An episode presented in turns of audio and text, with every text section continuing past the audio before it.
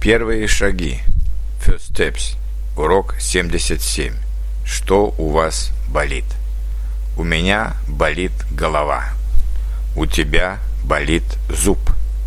У него болит спина. У нее болит душа. У нас болят ноги, потому что мы сегодня много гуляли. У вас болят руки, потому что вы много работали руками.